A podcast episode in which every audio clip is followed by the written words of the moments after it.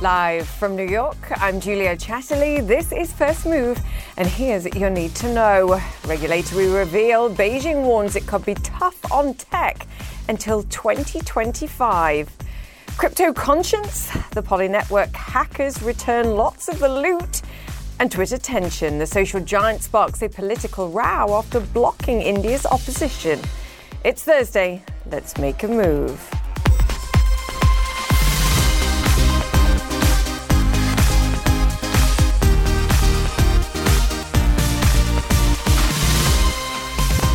Truly warm welcome to First Move today. Fantastic uh, to have you with us on a thermometer busting summer Thursday. A perfect day too for the First Move hot list, topped by sizzling stocks.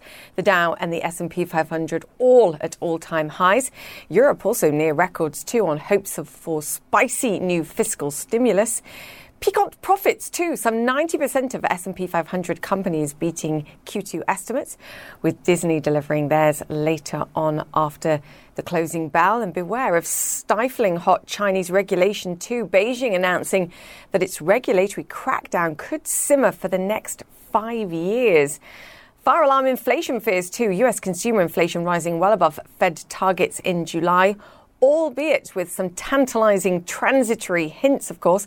That was earlier this week. Well, this morning, producer price numbers are fresh out of the oven and coming in very hot too, up a blistering 7.8% in July and 1% month over month. Both numbers coming in above estimates.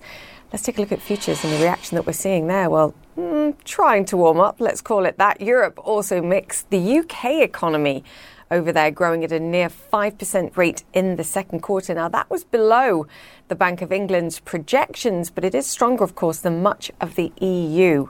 Growth worries are going to intensify, I think, for the remainder of 2021. The International Energy Agency slashing its forecast for oil consumption due to what it called an abrupt drop in demand last month due to COVID concerns.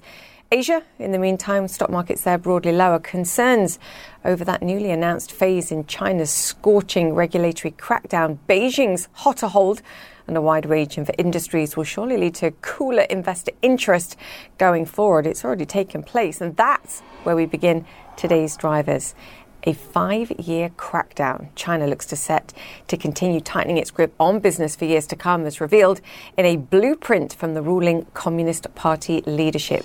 Stephen Zhang is in Beijing with more. Stephen, great to have you with us. We actually had Leland Miller of the China Beige Book on earlier this week, and he said actually no one knows where the regulation's going to go, and he wasn't sure actually that Beijing knew either, and actually stepped forward with this blueprint today, and we certainly have a greater sense, and it looks to be lengthy lengthy.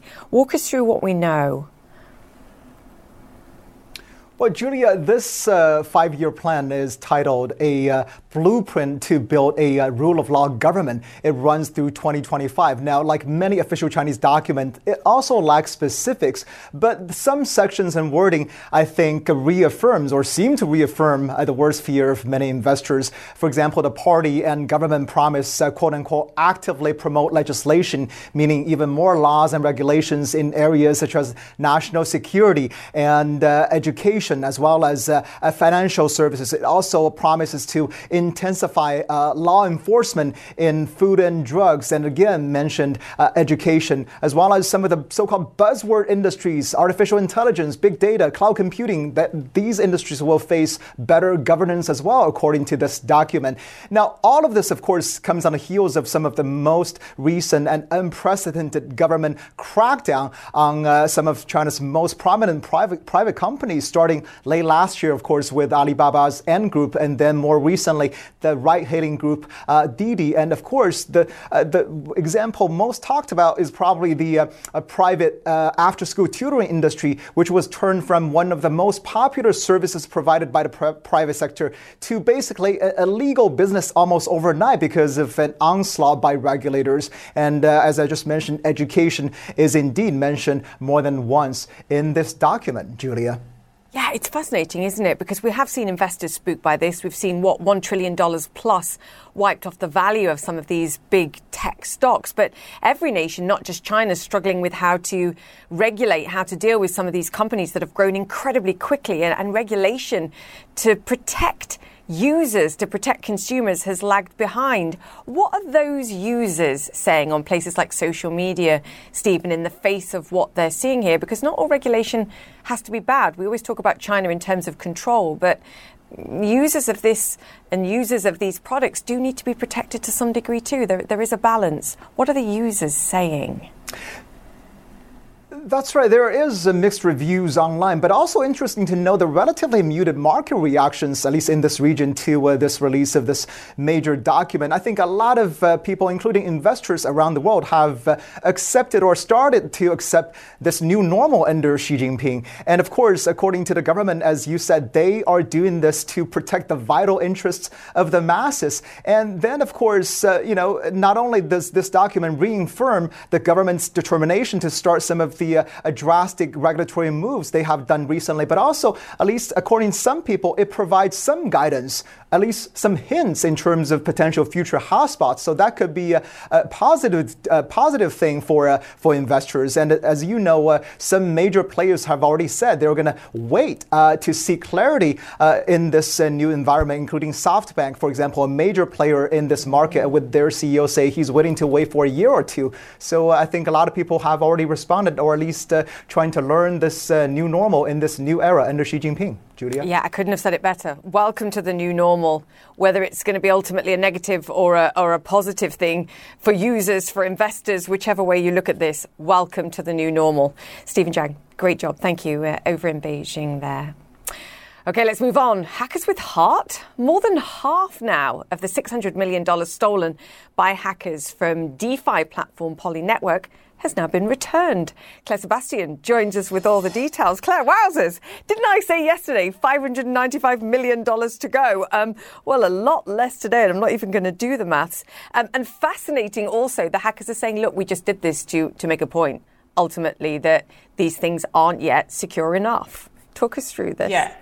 Yeah, we, we know more today, Julia, but there's still a lot of mystery uh, around this. In terms of the amount returned, uh, a, a, tweet about four hours ago from Poly Network confirmed that $342 million uh, worth of these assets has now been returned. That leaves some, I don't know, 260 odd uh, left, depending who you talk to. Uh, so there's still a lot left, but this is a significant uh, development in this, this bizarre story that reveals so much of the sort of good and bad about decentralized finance. The question as to why it's being returned there's a lot of speculation. There was a lot of talk about whether this was uh, a white hat hacker doing this as a sort of move to reveal this vulnerability for the good of the community. Chainalysis, which is a, a blockchain intelligence uh, company, they they published some some messages, a sort of Q and A in Ether transaction notes from the hacker, which said that that he apparently or she takes responsibility to expose the vulnerability before any insider hides it and exploits it, which could suggest something in the vein of white hat hacking, but they also said they were doing it for fun uh, and as a challenge. And of course, 600 million is a, is a lot of money to steal if you're just doing it to sort of expose a vulnerability. And there's another reason that, that, that is sort of prevailing among blockchain ex- experts is that the reason why it was returned is because this was now such a high profile case. The internet was alight with analysts trying to figure out where this money was moving successfully in a lot of cases. And it left the hacker with, with nowhere to turn, no way to cash out safely. So they ended up returning the money. That would suggest that the rest will be returned, but of course, we don't know that for sure yet, Julia. Yeah, it's definitely not a white hat right now. It's sort of a dirty grey. Give back the rest of the money and then we'll talk about the white hat. I tell you what, and I agree with you completely about the challenges of taking so much money and the, the attention that it drew as a result. It also is going to draw the attention of regulators who obviously look at this sector. They're confused. They're troubled with how best to regulate this without suppressing innovation. You get a $600 million hack and suddenly all eyes are on it and they know they have to take action. And of course, they were watching clearly in the last 24 hours.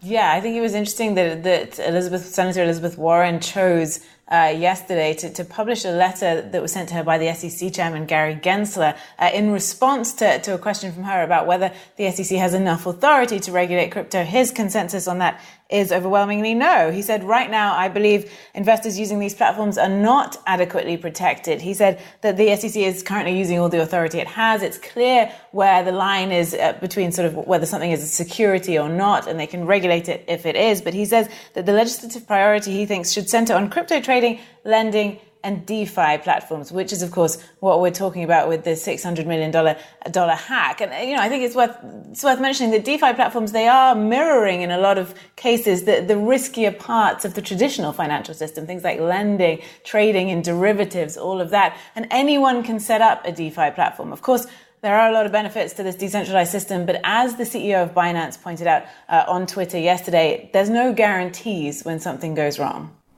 No, absolutely not. I have an image of these hackers now as a pirate wearing a grey pirate's hat, and they certainly have a black eye as a result of what they did. Time to buy a patch. Give the money back. Claire Sebastian, thank you so much for that. All right, let's move on. India's main opposition party is accusing Twitter of stifling freedom of expression by blocking 5,000 of its accounts. A spokesperson for the Congress party also alleging that the action came because of pressure on Twitter from the Indian government. Joining us now from New Delhi is Vedika Sood. Vedika, great to have you with us. I think the context here is very important. Twitter as a company, of course, has been battling the government over new laws and not suppressing tweets that the government took offence to. Fast forward today, and we do see main opposition party tweets blocked by the company, but it's not that simple. Talk us through this. Absolutely not that simple, Julia. Great to be with you this morning. Well, very quickly, a few developments that have actually culminated into the standoff between Twitter and the main opposition party, the Congress. Now, in February, uh, the government introduced some strict new information technology guidelines with just one aim in mind, which was to regulate social online content. And for this, they wanted tech giants to also hire people who would actually regulate the content and respond to legal demands to delete tweets. Now, for tech giants, the fear was, along with activists here in India, that this could be giving the Indian government too much discretionary power. And that's exactly what the Congress party has said today. Now, why has this happened? It's happened because, unfortunately, on 1st of August this year, there was an incident in New Delhi, the alleged gang rape and murder of a nine year old. Now, senior Congress leader Rahul Gandhi went to meet the parents of this rape victim, and he did put up pictures and visuals of his interaction with them according to Indian laws, this is in violation because it is said and believed, and it is also prescribed as a law, that you cannot uh, make public images and visuals of uh, an alleged gang rape victim or the family. And because of that, the National Commission for Child's, uh, Child's Rights wrote to uh, Twitter asking them to pull down the content put up by Rahul Gandhi. And that's what they did. After due diligence, they claim they did suspend his account. Now, cut to today, that's exactly what's happened with many more accounts belonging to senior Congress leaders and members of the party. Twitter has responded to CNN's question and query on this, stating that it is in violation of their policies and they're trying to safeguard and protect the individual's privacy in this case, because of which they say hundreds of accounts have been temporarily locked. And what they expect these people to do, whose accounts have been locked, is very simple delete the tweet or then go ahead and challenge what they've done and uh, go ahead and take some action on their part as well. But that's where it stands. Now, you have Rahul Gandhi's sister, who's also a top Congress leader, coming out today and tweeting to say that, uh, and she's alleged here that uh, the Twitter uh, company has actually colluded with the Modi government and has also slammed Twitter for going ahead and compromising the democracy and freedom of the country. So that's And this is going to be a huge face off in the coming days with a lot of people also supporting the Congress party and some obviously supporting the Modi government. As far as this face off is concerned, it's freedom of speech versus these regulations as of now, Julia. Yeah, it's a confluence of so many factors, a, a tragic loss of life and crime the challenge between a company and the government itself, the opposition party trying to fight for something, and now the Twitter uh, handles being blocked. Um, we'll continue to draw light on this because it does raise questions, I think, about the activities of a government, of an individual business operating, a foreign business operating in India too, and of course, the, the tragic events of, of, what happened to that, that young child. Vedika, thank you for explaining what's going on there. Vedika Sood, thank you for joining us from New Delhi there. Okay, let me bring you up to speed with some of the other stories making headlines around the world. Taliban fighters in Afghanistan have captured the strategic city of Ghazni. It's the 10th provincial capital this week that the group claims to have seized. With it, the Taliban now control key locations to the north and south of Kabul, leaving the city increasingly isolated. CNN's Nick Paton Walsh joins us now with more. Nick, good to have you with us. You were describing the tragic events, I think, of what we've seen and what we've seen happen so quickly over there in, in Afghanistan. Now, US intelligence suggests that the government could be under threat in months, a few months. What more do we know? Well, I mean, that the capital could in fact be encircled in as little as 30 days. If you bring that map up again, uh, you can see essentially uh, uh, what you earlier saw under the words Sari Pool is roughly where Kabul lies. And you can see around there how perilous it's getting for the capital. Major cities increasingly in Taliban hands. And an interesting side story coming out of how Ghazni came to fall. It's been under pressure for a number of days. But it appears that essentially the local governor surrendered to the Taliban and he's subsequently been arrested by Afghan security forces for that. But it shows you to some degree how a lot of these cities must be feeling isolated, cut off from resupply, and how, of course, it shows how exceptionally hard the job is for the limited number of very effective Afghan security forces, essentially their commandos, to go around the country putting out all these different fires. Now, there's a lot of discussion, and there's been some reshuffling within the higher ranks of the Afghan military today as to whether or not the Afghan government strategy has been uh, sensible. They seem to have tried to hold as much territory as possible rather than allocate places they knew they could defend. It's sort of history now, frankly, because we've seen 10 cities fall in under a week, two of them major, Kunduz and Ghazni. Kandahar, the second biggest city in Afghanistan, is looking pretty perilous too after a prison break there yesterday. Seems to have got about a thousand prisoners out of, uh, of jail there. So we'll see how that pans out.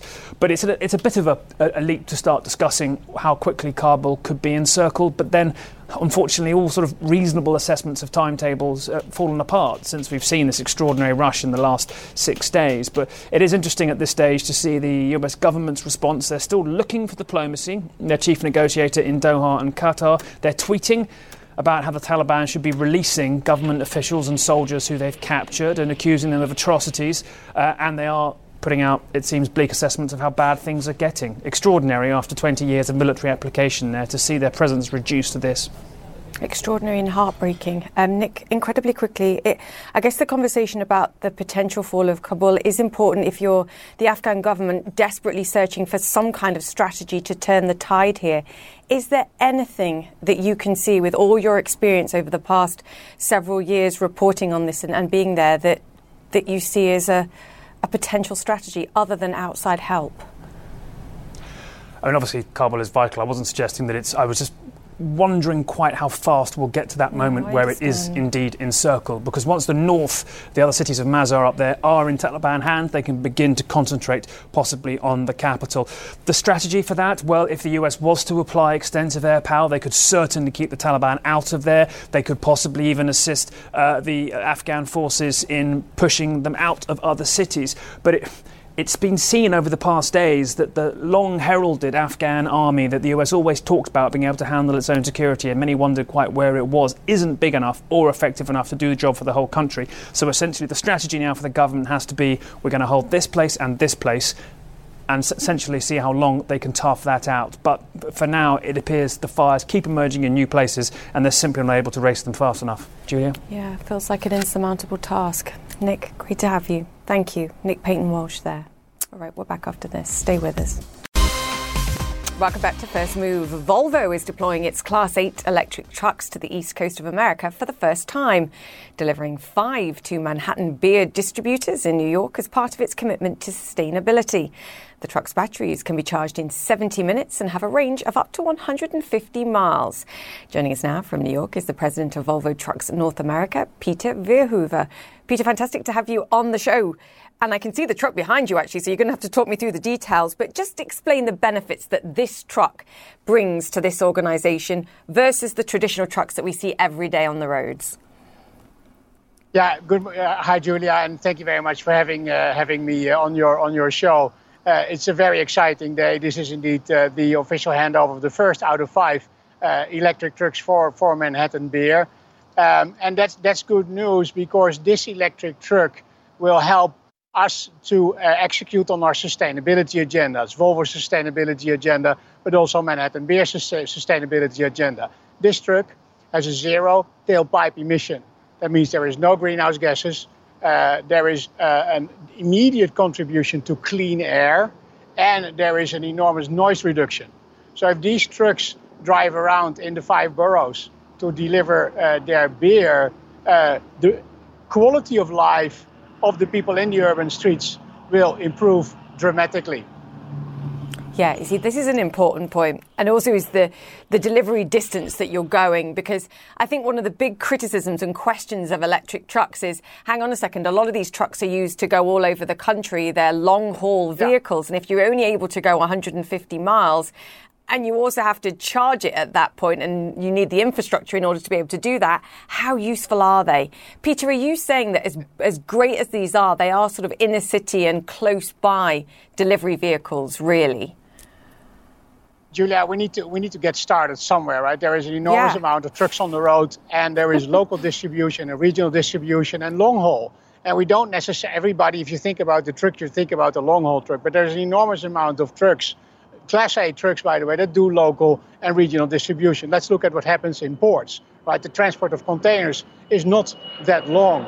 Uh, let's look at the distribution of food and pickups, etc. The truck that you see behind us here uh, will drive less than 150 miles a day, but will do an enormous amount of deliveries. And if we have these trucks now in the city, if we can accelerate the introduction of electric trucks, again, we will dramatically improve the impact on the climate, but also we will dramatically improve uh, the quality of life uh, in, in, in cities like, like New York City. So I think it is important to get started.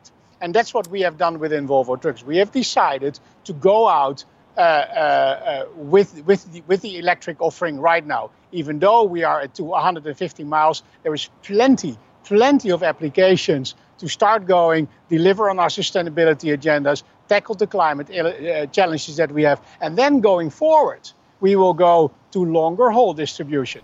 Volvo Trucks has now the battery electric vehicle.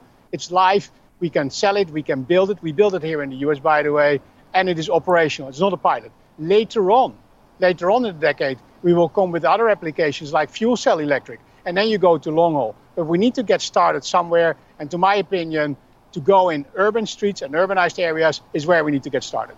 Yeah, you are preaching to the choir, my friend, because I live in New York City and I would love cleaner oh. air, quite frankly. And I agree with you. We have to start somewhere. Um, yeah. What's the cost comparison, Peter, of this again relative to the competition, particularly if we stick with just inner city or near city deliveries? How much cheaper is it? Because President Biden announced his commitment to have all, uh, or at least up to half, we hope, of new cars by 2030 um, with zero emissions. So it, you're talking about something that fits very much with that mandate, but clearly you can tell me better, perhaps, what more support businesses need, consumers need to be encouraged to buy these kind of vehicles, whether it's a car or whether it's a truck in this case. Well, the, the, the, the, the, switch from, from, from fossil based fuel to electric and zero tailpipe emission vehicles like this VNR electric behind me uh, is, is a little bit more complicated than just building the truck. You need, you need a couple of elements in place. For the moment, electric vehicles are more expensive than fossil based vehicles, be that diesel, be that clean diesel, be that CNG. So we need state and federal uh, agencies to help us with incentive programs, which, by the way, you see now happening here in the city of New York, and you see also that, for instance, in the state of California. So we need some incentive programs in order to get the ball rolling, if I may say it like that. Next to that, then we need charging infrastructure. In the case of Manhattan Beer, Manhattan Beer has their own charging facilities here on site. That is enough because they can run the whole day on one charge. But we need to look at charging uh, infrastructure, and the utility companies need to play their role, which they are doing, by the way, in order to provide the necessary uh, permits and, and, and, and, capacity for this uh, for this charging. So there, there's a couple of elements that we need uh, in place in order to make the switch to uh, towards electric vehicles.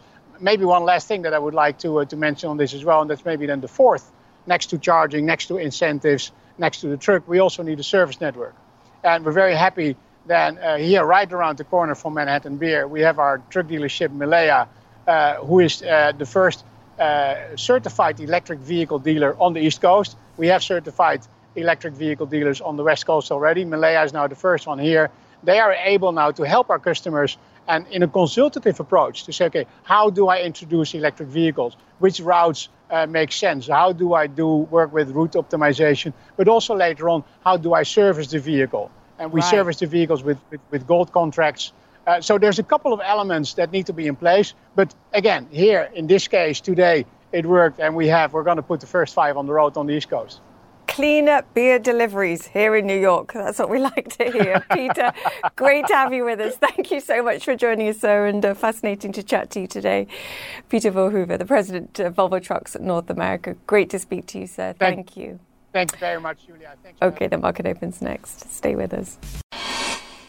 Welcome back to First Move, and it's a hmm, let's call it a summery start, aka people are still on the beach to the US trading day after a record breaking close Wednesday. New data prices prices data at the wholesale level jumping almost 8% year over year last month. But new jobless claims have fallen for the third straight week. The Fed, of course, wanting to see continued improvement in employment data before it decides to taper stimulus.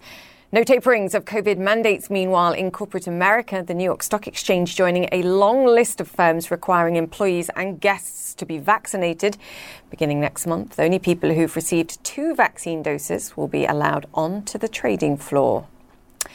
In the meantime, the US Food and Drug Administration is expected to authorize a third dose of the Moderna or Pfizer COVID vaccine for people with weakened immune systems.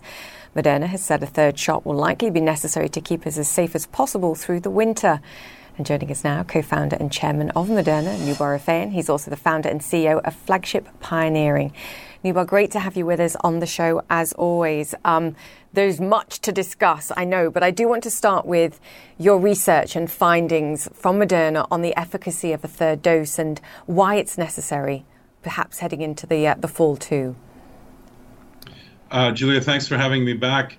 Um, indeed, we've been uh, releasing data as we get them uh, concerning the efficacy of a third booster shot. And what is showing us is an elevation of antibody levels that is quite substantial, even compared to the second booster.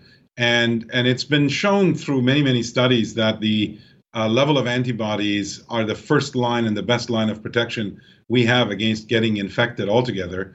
Uh, once we get infected, of course, vaccinated people have an advantage over those who are unvaccinated as to the mildness of the of the disease. But certainly to be able to protect against infection, and as we enter into a phase where uh, variants are beginning to dominate that are somewhat more infective and transmissible, we think that we need to consider elevating, certainly for highly vulnerable people, the level of antibody level so we can give maximum protection. The key there, I think, was what you said about highly vulnerable people. I mean, the World Health Organization has raised serious reservations about the prospect of giving some people in the world, certain parts of the world, let's be clear, a third vaccine dose when so many others in other parts of the world, in poorer nations in particular, haven't even had one dose yet. I know it's a difficult question. It's sort of moral, it's also scientific. But Noubar, what do you think of that? Is it safer scientifically to vaccinate as many people as possible with even just one dose versus giving others and a smaller proportion three? How do you think about it as a, as a company at Moderna? Well, Julia, I think that what we need to do is do both. And hmm. I think that the way the issue is always framed is that we're either going to do one or the other. But actually, what is missed is that we are, as are others, ramping up our production very rapidly to be able to produce multiple, in our case, 3 billion doses next year. And, and in so doing, we believe we'll be able to handle both demands uh, and we see our colleagues in the industry doing the same. So that in aggregate, I think if we can work in a coordinated way to get adequate supplies to wherever they're needed to vaccinate folks, as well as boost the, the protection, I think that can be done. I think this is not a, a conflict we need to create as opposed to just simply ramp up so we can tailor to or, or, or handle the needs of, of all who are being impacted by this. Yeah, you raise a great point that actually we shouldn't have to choose the hope is that we can get vaccines to parts of the world that need them and be able to provide a third dose to those who need it too. Um, sure. In the interim, and I think this is an important question too, just a question about the, the durability of the efficacy that you've seen with your vaccine as, as time goes on. What can you tell us about your data on that? Because for many people that are lucky enough even to have two doses, what do they need to understand as we as we head into the winter about the protection that it continues to provide? Well, you know, from, from the early days, what we have set out to do is to develop and offer the highest degree of protection available to the largest number of people for the longest possible amount of time safely. And we have said this over and over again. The part we couldn't show until recently is the over a long period of time, because it turns out that's one thing you can't show six month durability without waiting six months. Well, we did wait six months, and the data that we announced last week seems to indicate that at least in the mRNA 1273 Moderna vaccine, we're seeing relatively little diminution in protection over the six months. We've gone from 94 to 93%. There have been other reports with other vaccines, some mRNA, some not, that have shown a larger drop off. And of course, people are, scientists are beginning to study why that might be. I know in our case, the dose that we've used, the 100 microgram dose, was designed to give maximal durability and protection, and it seems to be doing that. Likewise, as we look at the effect of Delta versus Alpha, the original strain, we're also seeing higher levels of protection there. Again, we think due to the, the high dose that we've used, uh, our technology allowed us to safely deliver these kinds of high doses and against a, an unknown enemy, an unknown pathogen, as in the a SARS-CoV-2 virus, we thought that's the way to go, and it's beginning to show some results that are differentiated. Okay, um, I also want to talk about a, a, hot topic here in the United States, but I think everywhere around the world, where children under the ages of 12 are heading back to school in the coming weeks. I appreciate you're only phase two in this, and we have to qualify that very carefully. But I wondered if you could share anything about even just the early stages of what you're seeing with trials of those between six months and, and 12 years old. Are you able to give us anything? Um, we, we can't obviously give uh, uh, definitive results of protection until we do the trials that are ongoing right now. But but what I can tell you is that we are quite uh, uh, uh, confident that these trials will be completed as quickly as we can, potentially this fall, such that we have the data to base a decision on. At the end of the day, your listeners should realize that the choice is between being vulnerable to a serious infection and being protected from that infection, but then uh, making sure we understand just how safe the vaccine is to the largest number of young uh, young subjects in this case as we're trying it. So it's really a question of trading off risk versus risk. There's no alternative to this risk. We're going to take one kind of risk. We think that the more we learn about the infection, the more the infection is affecting young folks, the more we're going to realize that a safe vaccine will be important. And we think we're on our way to developing that, hopefully with data to support that claim coming this fall. Yeah, and we'll look forward to that. Um, finally, your work is vast. I know we spent a lot of time talking about COVID, but I know you're also looking at utilizing the mRNA platform to tackle flu as well in the future, which is something that up until this point, at least, we talked about far more than anything else. Obviously, it was overtaken by COVID. Can you tell us anything about the work there? Broadly, we are working on a number of respiratory vaccines, flu being one of them, RSV. Uh, and we expect over time this mRNA platform to offer protection against multiple respiratory threats on a, on, on a seasonal basis potentially. Uh, and then more broadly, mRNA is being used across 24 different drug and vaccine programs in our pipeline. And of course, what's happened due to the pandemic is a an acceleration and a ramp up of the production capability sufficient to be able to supply any number of of effective products coming out of this platform that Moderna pioneered. So, so we're actually quite encouraged by the fact that the science seems to be scalable, seems to be broadly applicable, and we just have to do the work needed to show the regulators that this approach could offer some quite ad- uh, advantaged uh, new tools over what's been available in the past.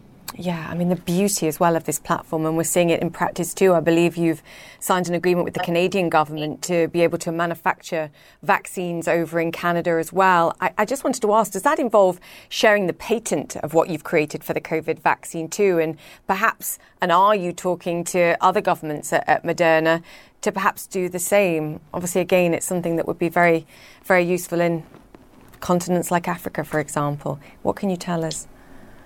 Well, you know, Moderna, as the innovator in this space, uh, certainly has a very broad patent estate, and it's using it for the benefit of uh, patients everywhere and subjects for vaccines everywhere. And through us, that technology will be available anywhere we forge partnerships and set up plants and production capabilities and even research capabilities. So Canada was the first place that we announced setting up a production facility that Moderna will establish and operate, but it obviously will be a form of protection in future pandemics. We are having discussions with a few other countries. We, we don't have anything to announce yet. That includes consideration in Africa and elsewhere. I think that the distinction between patents and the production know how and technology mm. is an important one because these patents have been publicly available for many years. People have read them. Many other mRNA uh, uh, uh, production uh, producers have had access to this technology. Uh, so it's not a question of just patents. It's really a question of being able to use the know-how. And we very much are interested in making sure we strategically deploy this in different places in the world. We operate as a global company, albeit a young one, and we continue to, to want to do that uh, as in as many ways as we can. Yeah, one uh, one scientist said to me, if it were just about um, handing over a recipe, then they'd be a master chef, and they're not. It's simply not that simple. Um, Noubar, I cannot wait until we get through the pandemic and we can talk about what else you have going on because you're a very interesting man and you have a lot of things going on, and I promise we will get there. But um, I appreciate your insights on what's going on at Moderna specifically today. Thank you, Noubar Afeyan, co-founder and chairman of Moderna. Thank you. Okay, a blockchain based app to help the unbanked. Cambodia's central bank looks to wean the economy off the US dollar with a high tech solution. That's next.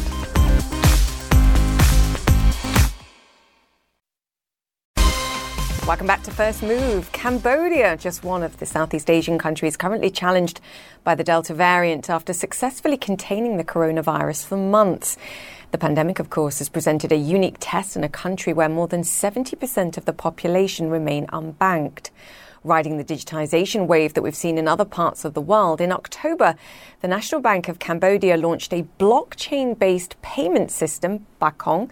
And just this week, the bank has struck a partnership with Malaysia's Maybank to facilitate payments between the two nations. Serey Chea is Assistant Governor and Director General of the Central Bank at the National Bank of Cambodia. And she joins us now from the capital, capital Phnom Penh. Serey, fantastic to have you on the show. Fantastic to talk to you about about this. Um, just talk to me about what you were hoping to achieve with this launch. Well, first of all, thank you, Julia, for having me.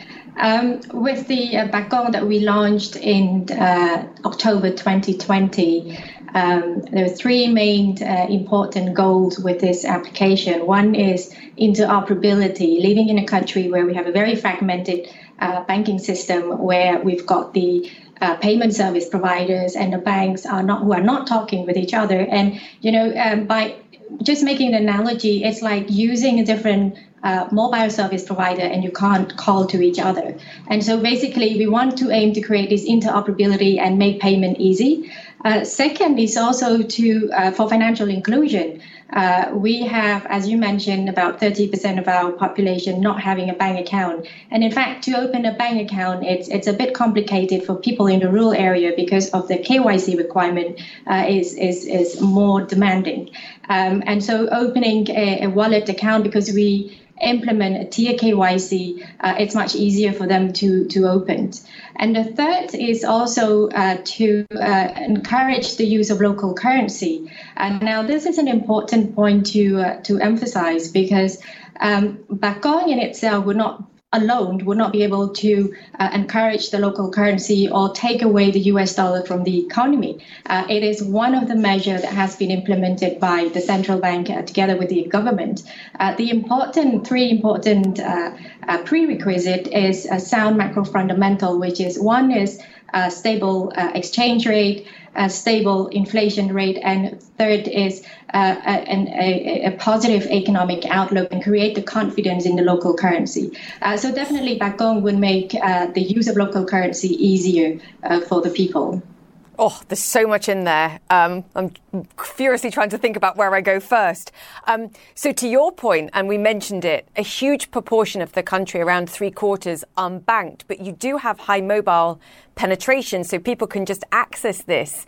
A mobile wallet can make payments via a phone app, and we were just showing people actually using it, which is why it's so easy. I believe all you need to use this is government ID and a, a mobile phone number, and that's how you get access. Far easier, to your point, than, than trying to get access to a bank account, for example.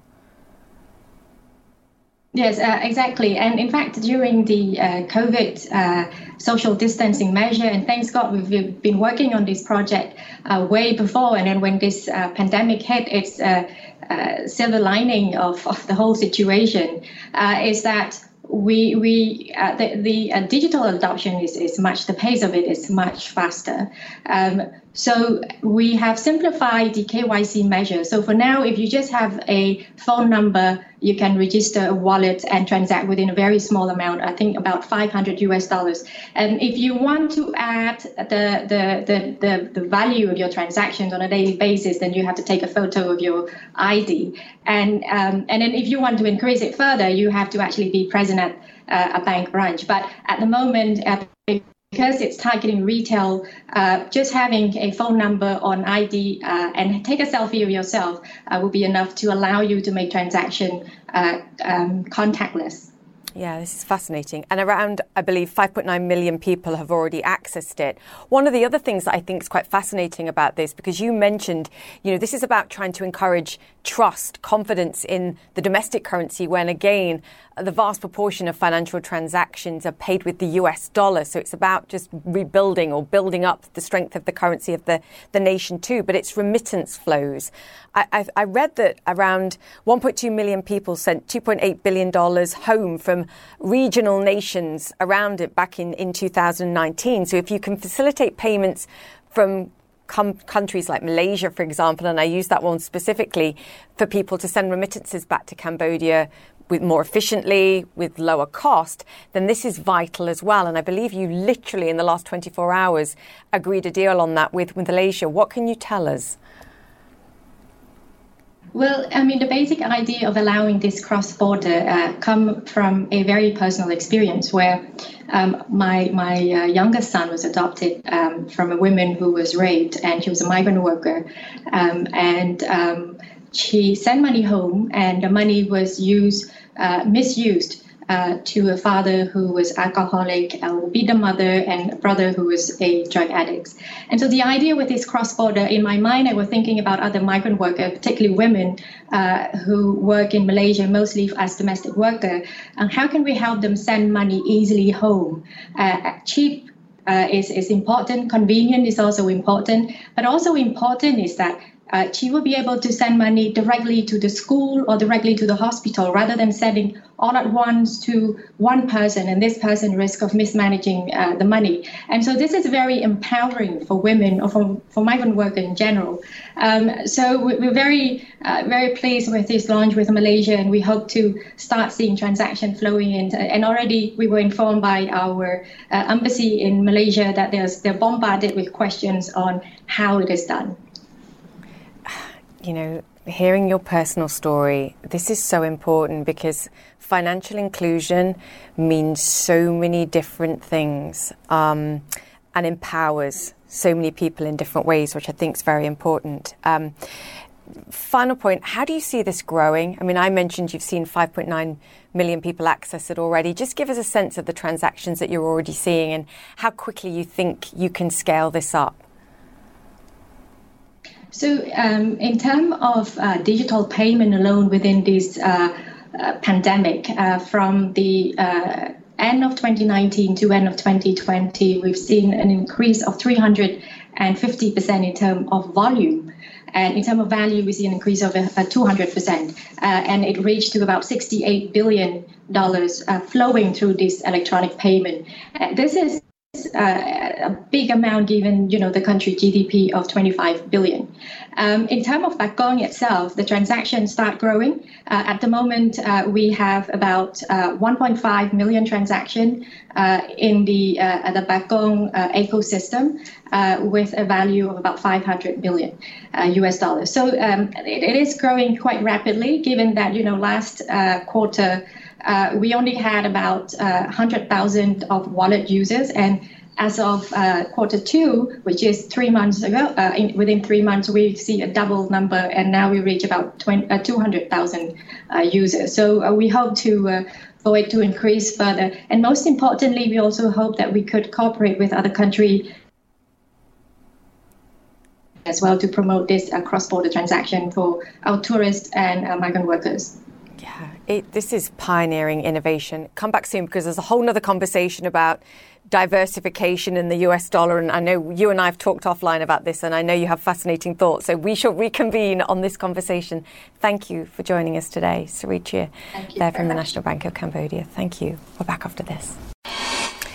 JetBlue greenlighting its first ever transatlantic route between New York and London despite pandemic travel restrictions. The United States has not yet opened its borders to UK and European travellers, and CEO Robin Hayes says it's time for the United States to change that. I'm frustrated about that because I think the US government should take a, a risk based approach to travel. I mean, uh, COVID infection rates in Europe are lower than many other countries in the world where you can fly from today. But, but look, as a US airline, we always knew most of our sales were going to be out of the US. So the opening of the UK by the UK government is great news. And you can see Richard Quest's entire report on JetBlue's new transatlantic service later today on Quest Means Business with me because I'll be hosting. So I'll see you later. That's it for the show. Stay safe. Connect the World with Becky Anderson is next.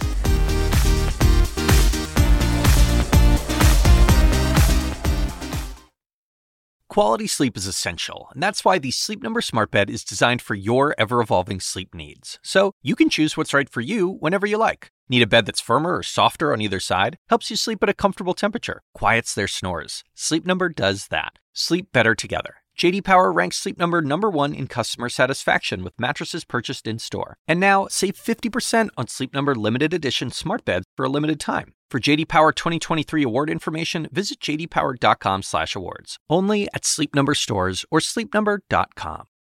I'm Dr. Sanjay Gupta, host of the Chasing Life podcast. In honor of our 10th season, we want to hear from you. Leave us a message at 470-396-0832 and tell us how you chase life. It could be used on an upcoming episode.